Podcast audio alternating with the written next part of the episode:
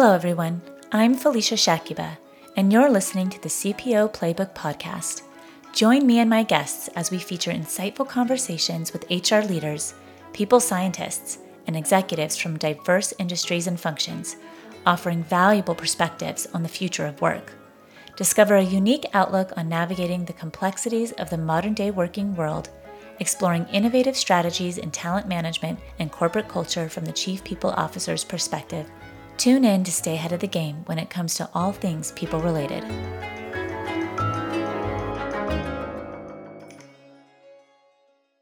The release of a recent survey by WebMD Health Services on diversity, equity, inclusion, and belonging presents a disheartening revelation. 62% of respondents find DEI and B programs ineffective. However, Data from LinkedIn sheds light on the significant advantages that diverse organizations enjoy. Companies with diverse teams experience a remarkable 2.5 times higher cash flow per employee. Inclusive teams exhibit over 35% greater productivity, and diverse teams make sound decisions 87% of the time. This lack of efficacy in DEI and B efforts can be attributed to three primary factors. First, the absence of unwavering commitment from top leadership. Second, many organizations adopt superficial approaches, implementing surface level diversity programs that fail to address underlying systemic issues. Lastly, resistance to change is pervasive as DEI and B initiatives challenge established norms and power structures. By acknowledging and addressing these factors, organizations can work towards creating more inclusive and equitable environments that harness the benefits of diversity. Joining us today is Todd Kashdan. Todd is among the world's top experts in the psychology of well being, psychological strengths, mental agility, and social relationships. His research has been featured in hundreds of media outlets, including multiple articles in Harvard Business Review, the New York Times, Fast Company, Forbes, and more. His new book, The Art of Insubordination, is for anyone who wants to see more justice, creativity, and innovation in the world. Todd, thanks for being here. Yeah, thanks for inviting me.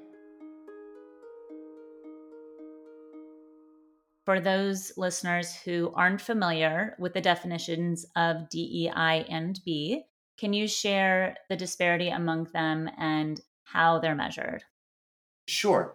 So, diversity typically describes individual differences in a group. So, most of the focus recently in America and our neighboring countries has been on demographics, particularly race, sex, gender, sexual orientation.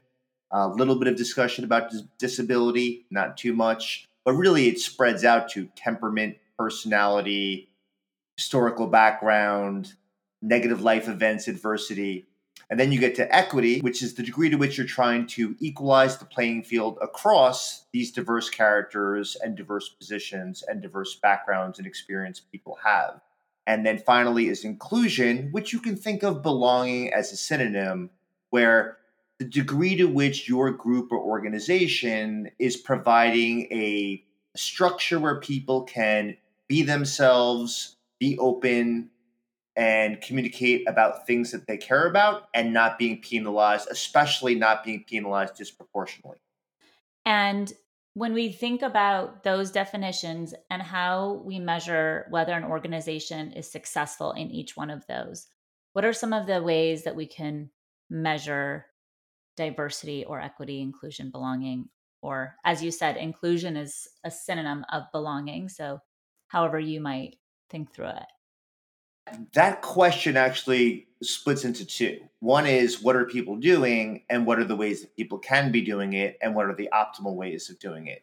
Um, so, in terms of the way people are doing it, thinking about organizations is it's really minimal. You really have questions about, on a superficial level, the degree to which people feel comfortable, safe expressing their views, and the degree to which they feel as if them and whatever group that they represent feel a sense of inclusion or belonging in this organization. The challenges of that approach, even if they use that, is what is the baseline benchmark that people are comparing it to? So you have to pull back the entire DEI enterprise in the beginning and start to ask yourself as an organization, what are the existing problems that we have, as opposed to searching for a problem to solve? And what is the evidence for and against those problems that exist? Start there. And then you can also have the conversation aspirationally if we could design the ideal group and organization from the beginning, what would we want it to look like? And if you don't have those broad conversations first, what you have is you start implementing an entire system of strategies and techniques and philosophies into an organization, and you're not even clear is what's the reason that we're doing this in the first place. I think that makes a lot of sense. And a lot of that guidance is coming from leadership and obviously their peers. But when we think about commitment from leadership, why is that a critical need? How might the lack of leadership support create challenges for organizations or prevent meaningful change? Well, just think of any group meeting in your organization. And when you have a conversation at a group setting, you're going to have certain people, when they communicate or they open their mouths, people are more likely to listen and more likely to weight those opinions with more heftiness and importance than other people. So we might consider those people leaders. We might consider those people socially attractive members of the group that people are willing to alter their behavior and their views to win their affection.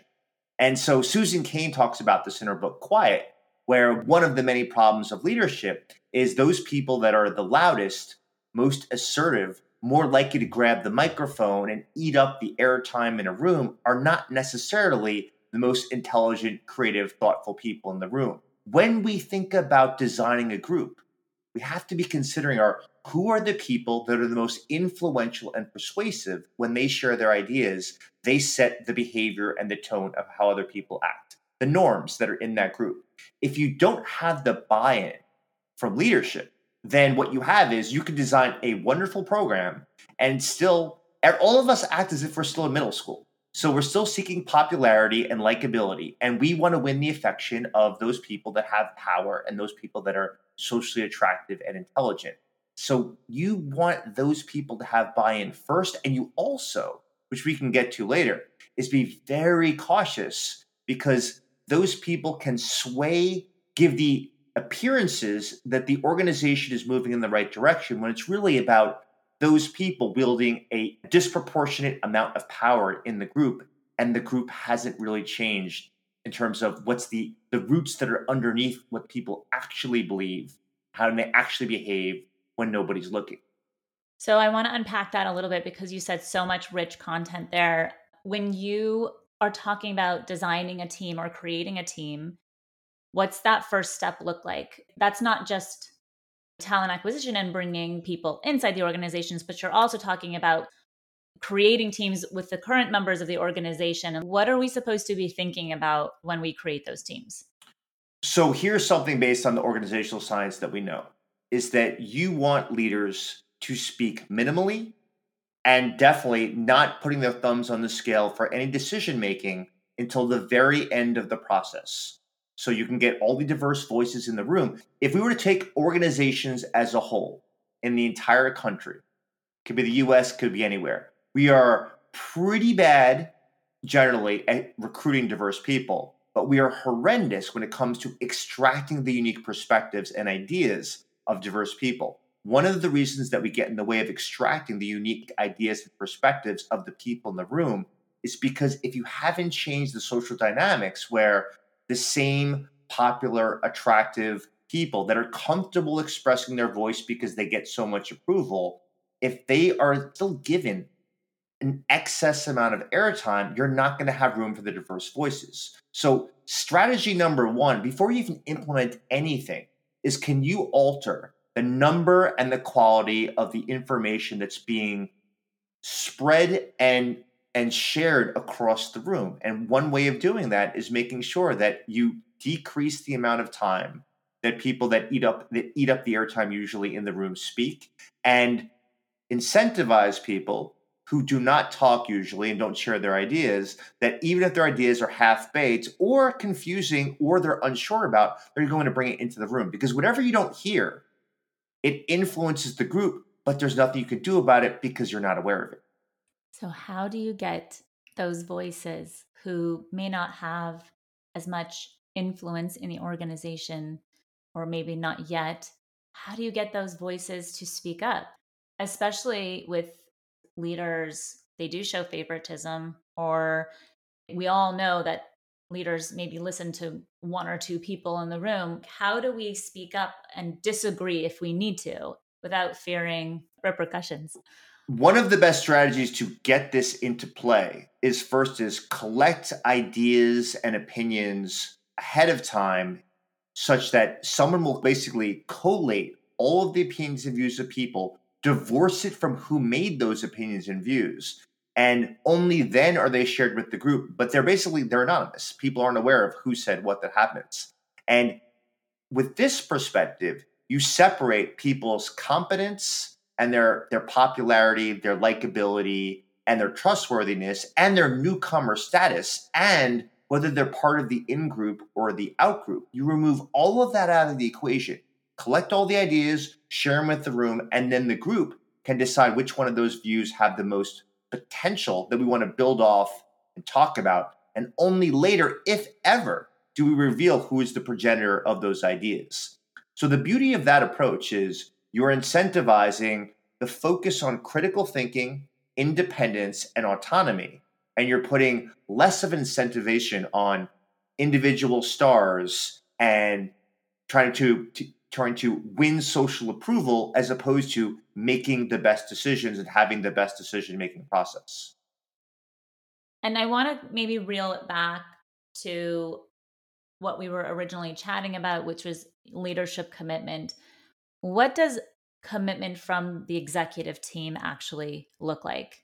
Well, you, you alluded to it a little bit where we have to begin with understanding our biases. So we do not treat everyone equally when you think about your favorite contacts on your smartphone and you're going to have a Tuesday night to go out, you don't just randomly pick from that list. In your head, because of your mood at that moment, you have a, a mental list in terms of who you'd prefer, and then two, three, four, and five. Maybe there's some ties there. When you're in an organization, it's no different. And I think it's disingenuous to say that we don't have any hierarchies, social hierarchies, and we're treating everyone equally. That could never happen. What's important is that the leader be aware that they have biases, they have preferences, they have differential qualities of relationships. Some that are higher in intimacy, some that are higher in commitment, some that are higher in terms of trustworthiness. And those variables are going to influence who gets your ear, who gets your time and attention. Being aware of those first, and then trying to make a public avow that you are going to, to pr- try to reduce those biases by sitting on the sidelines, letting those ideas come into the forefront, and irrespective of where they come from, is a good starting point for having these conversations. But as soon as you make an error and you end up putting your thumb on the scale, and someone that you have a closer friendship with, that you give them a little bit extra energy, time, and attention in terms of what their views are. And it's not about competence. In those situations, everyone else learns that the way to get your ideas to be pushed forward is not based on merit or quality, but on your relationship with the leader, you have now altered the DNA of the organization where people are going to tell you what you want to hear to win favor from you, as opposed to having the best organization possible in terms of creativity, innovation, and performance. And I think that was a beautiful segue into my next question, which was how can an organization's leadership team reap the benefits of diversity, equity, inclusion, belonging? What are the strategies that give the greatest outcomes? And I know we talked a little bit about team dynamics and facilitating a team communication. Where else can we go with that? Or where are the strategies? Where do we double down? One strategy that we know from from the science is called amplification of voice. And that's the idea that as opposed to the status quo, which is as you gain power and as you work up the ranks of the social hierarchy and organization, you get a larger platform. As opposed to being self focused, you make it other focused, where as you get a platform, your task that you are given is can you amplify the voice of someone else who does not have that status and does not have the platform that you have in terms of communicating clearly to the larger group. It could be because they're diverse and don't feel comfortable in the group. It could be because they are shy or timid in temperament. It could be that they're just learning how to fit in in this group. And so they're uh, using very strategically sitting back and figuring out what is the best way to navigate this social world. Whatever it is, is that you share an idea from someone that is a diverse member that doesn't tend to put their ideas at the forefront, the premium of the group. You mention those ideas, you give that person credit. There's even science showing if you physically turn in the direction of that person, it gives that person attribution for that idea. And the beauty of this is it brings diverse voices in the room through the power players. And it's not even selfish, selfless, because those people that amplify the voices of others, they are given social credit for being a generous, kind contributor to the group. So there's only dividends, no negatives that come from this strategy. What if it's an unpopular idea that comes up, maybe perhaps people don't agree with at all? Do you do we still amplify that idea or that voice? How do we carry on that way? let's pull back a little bit on the importance of having that dissenting voice where the idea might not even have value in the first place. One thing we know is if there tends to be a group of unanimous thinking about a decision. So, should you or should you not acquire another company? And then there's one voice that's basically against this acquisition. Everyone else is for this acquisition.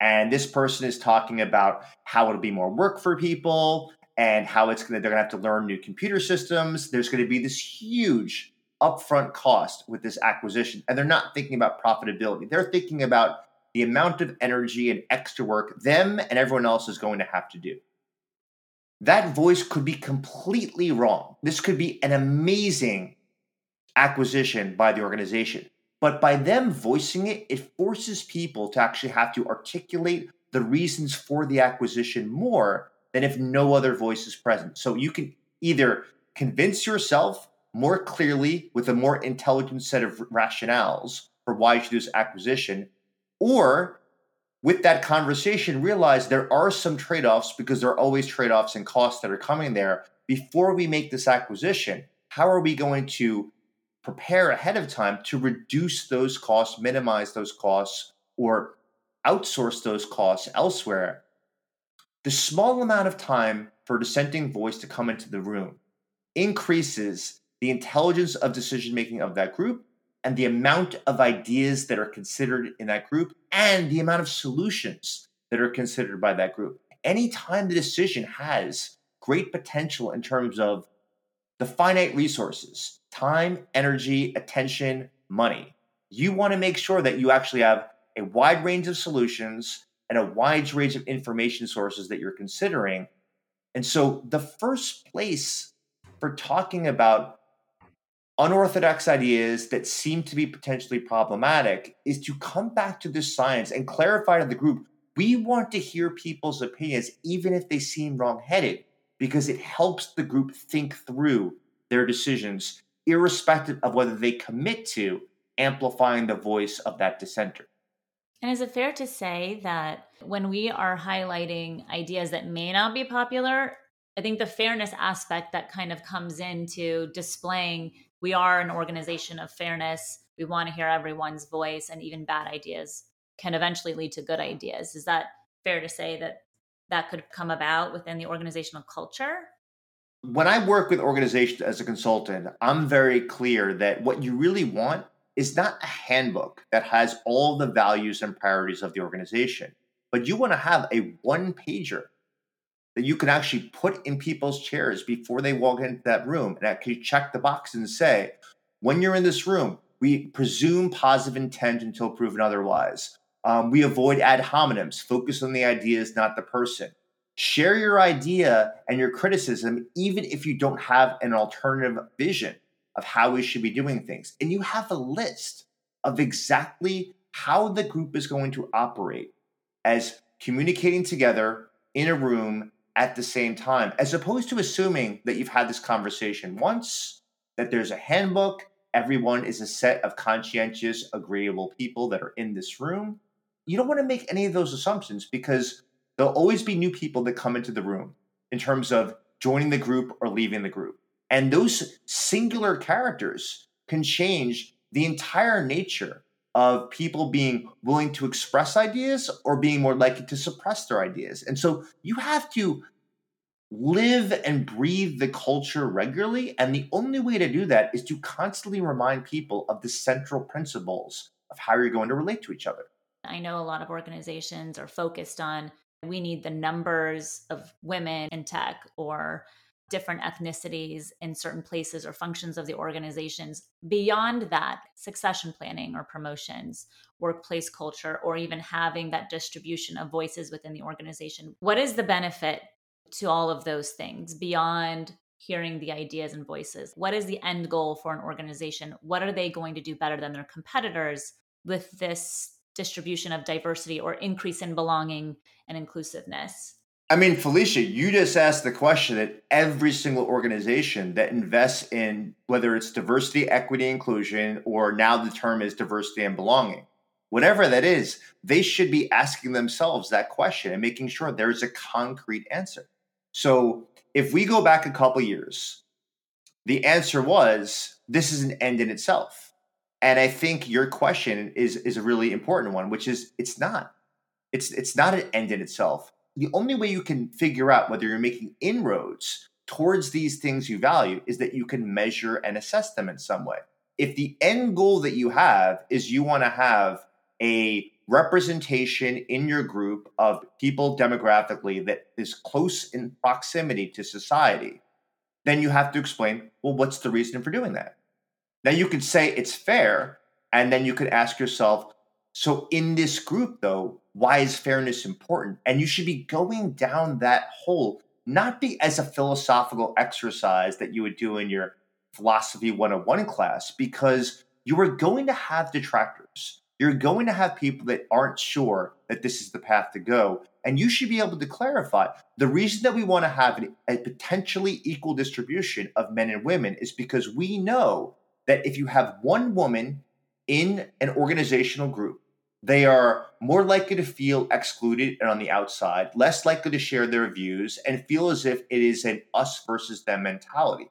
Just the inclusion of a second woman in a group has this transformative effect where now there is a faction where they can feel as if because there is another person, we are a block, a voting block in this group. And so we feel empowered. We have a sense of agency where we are willing to challenge ideas that we think are foolish and share ideas that we think are fortunate. And as you get to equal representation, another benefit tends to happen when you have more women in an organizational group. And that is, is that you tend to see more interpersonal sensitivity. Why do you want interpersonal sensitivity? Because that is the tendency is that you're willing to assume innocence in terms of the quality of someone's ideas and contributions, and you're less likely to compare it to what they said the last time. So you get basically a fresh break if you're high in interpersonal sensitivity. The second part of interpersonal sensitivity, which is higher when there's a larger density of women in a group, is perspective getting. And this, this is a broad strokes of sex differences. Is when there's a large distribution of women compared to men in a group, there is a tendency to take a step back and ask the question tell me how you reached that idea in the first place. How did you reach that conclusion? And not from a place of, I'm going to try and get you and then put a nail in your coffin with some real good rhetoric, but that I want to understand the story behind your ideas. And men, on average, compared to women, are less likely to do it. So now you have some science that beyond just, we want more women in the group. And I think it's not just good to actually be able to explain why you make these decisions, but provide a good rationale because then you get people on board. The fewer adversaries, the more efficiency that you have in terms of thinking and deciding in a group format. Why might some people resist DEI and B initiatives? And what can an organization do to overcome the resistance? Because to me, what you're saying, it sounds all very beneficial. but there are some organizations that struggle to make this a priority and maybe it's not a priority but what can we do from a people's perspective when we're faced with that resistance? Let's take an area that's not controversial and then use that to compare it to the blue collar and white collar work world. So if you go into the world of sports and you're drafting the next set of athletes for your fencing team your football team basketball team soccer team you name the sport the tendency is we're going to choose the greatest athlete that's on the table and we're going to see where do we have a weakness in terms of abilities and we're going to find someone that's going to plug that hole. Or if you have a strengths focused approach you're going to say to yourself regardless of how many people we have in a position if we have the next amazing potential hall of famer that's 18 years of age let's grab them and we'll find a place for them because they're amazing so, from that perspective of sports, where it's a very clear objective outcome win points, win games, make money, it's easier to question the idea of, well, what do we need diversity and equity for? This is about merit, it's subjective, it's clear, and why are you bringing extraneous variables into the equation? And as you move into the Walmarts of the world, the supermarkets of the world, and the Silicon Valley tech firms of the world, and social media companies, and you know, you're talking about U.S. postal mail. As you go into these organizations, the more that someone is aware of what is the fiscal element and the health and longevity of an organization, it depends on having a sufficient number of resources and stable level of resources coming in on a regular basis people could have more resistance to DEI and saying, again, you're bringing in extraneous variables that could potentially interfere with people having jobs, maintaining their jobs, and having financial security. So it's important when you bring up something such as diversity, equity, inclusion. Part of the disingenuousness of this conversation is not acknowledging that there is always something that's costly when you bring something new in. So just as Felicia, you you raised a great question. What is the reason that we want this diversity, equity, inclusion in the first place? Why would we want to bring people that look differently and have different attributes and different personalities and life histories in there? Which is a great question. The next question is is that how would bringing this into the cultural fiber of an organization how will this lead to costs that are unanticipated and unintended as we focus on this over and above the other considerations of just the health and longevity of the organization by itself. And if you can't name anything on the cost part of the ledger, that tells the other members of the group, and it should tell you that this hasn't been thought out sufficiently. Yeah. And I think from a people's perspective, it is one of the hardest things that we're trying to do. And I think that we have a lot of work to do. For our listeners that trying to make movements within the organization, what practical initial steps can organizations take to show their commitment to DEI and B and create a more inclusive environment? From the land of motivational interviewing, as a clinical psychologist, one of the strategies is to figure out what are the costs for staying the same? And basically what are the benefits of staying the same? What are the costs of changing? What are the benefits of changing? What you want to focus on first is how do you break inertia? So it's the two of those four quadrants. What are the costs of staying the same? And then what are the benefits of changing? And i think you want to have this as a group and you want to make sure that you get input from individual members in terms of as they're thinking about this so you want people to think about who is working around them, who are they working under, who's working under them in terms of what are the costs of keeping things exactly as they are right now in terms of human capital? And then what are the benefits of actually modifying the social capital that's hanging around me? And if people can't answer those questions, they have difficulty with it, you are still at the contemplation phase. It's not ready for a rollout you still have to be having these deep conversations, looking up the science, talking about the data, talking about what are the desired outcomes, talking about what are you okay in, what are you great in, and what are you basically insufficient in. And as those conversations progress, people get buy in and they get motivated to actually want to do something different than the status quo. When you drag everyone with you to change in this realm and don't go through that contemplative questioning, you are creating unnecessary friction. There'll always be friction, but that would be unnecessary friction. And I think that keeps people in the top of mind of what we're trying to accomplish from this perspective, which leads to my next question.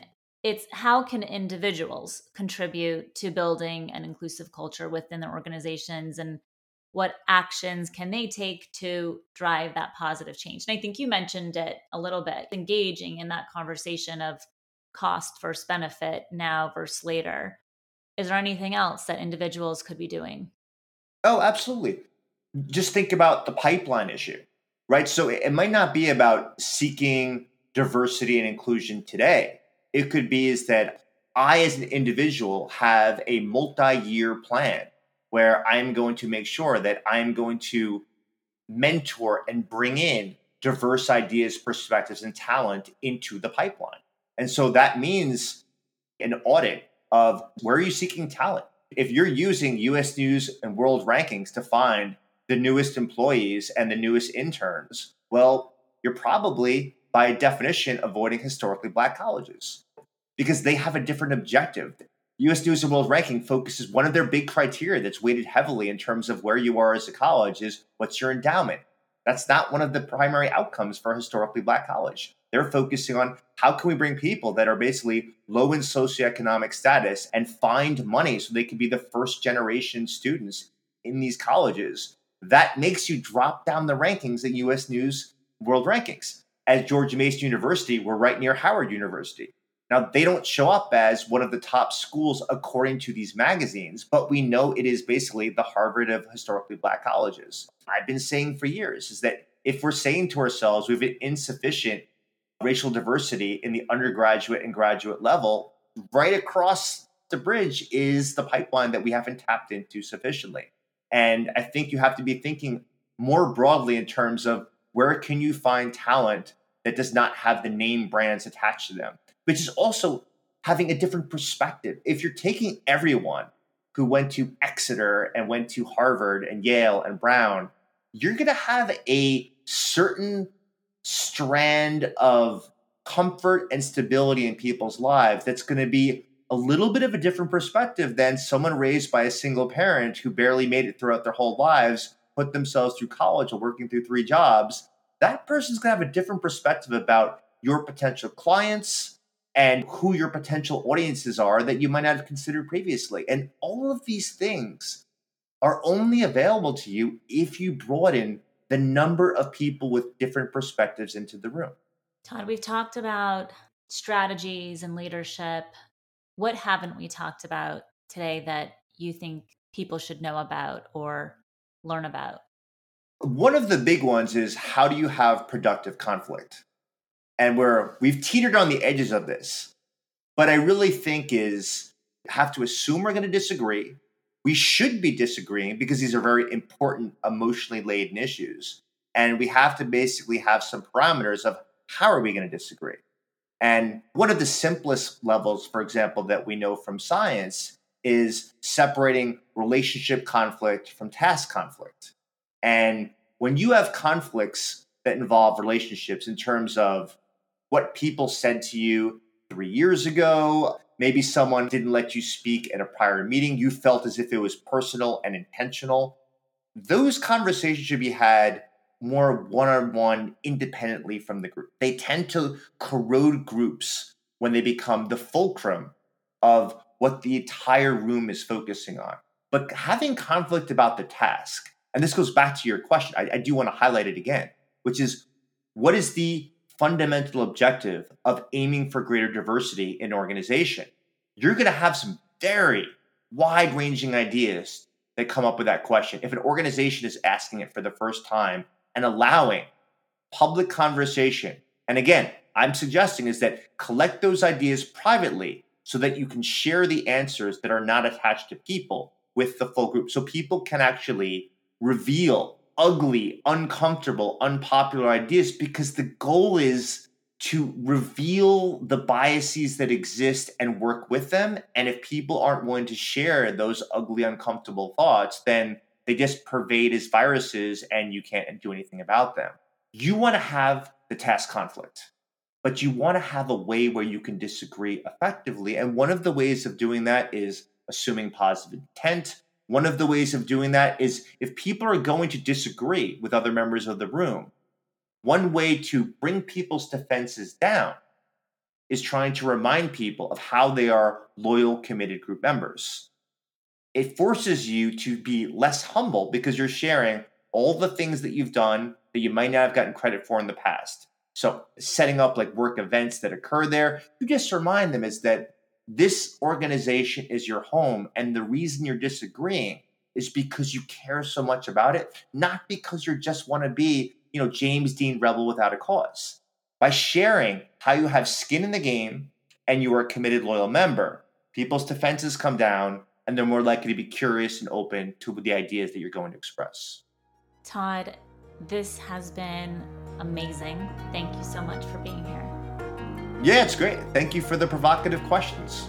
That's Todd Kashdan, psychology professor at George Mason University and author of The Art of Insubordination How to Dissent and Defy Effectively.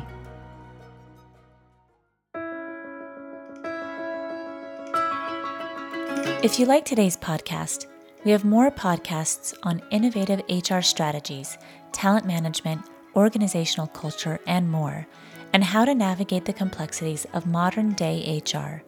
Find them at cpoplaybook.com slash podcasts or search CPO Playbook on Apple Podcasts, Spotify, or wherever you listen.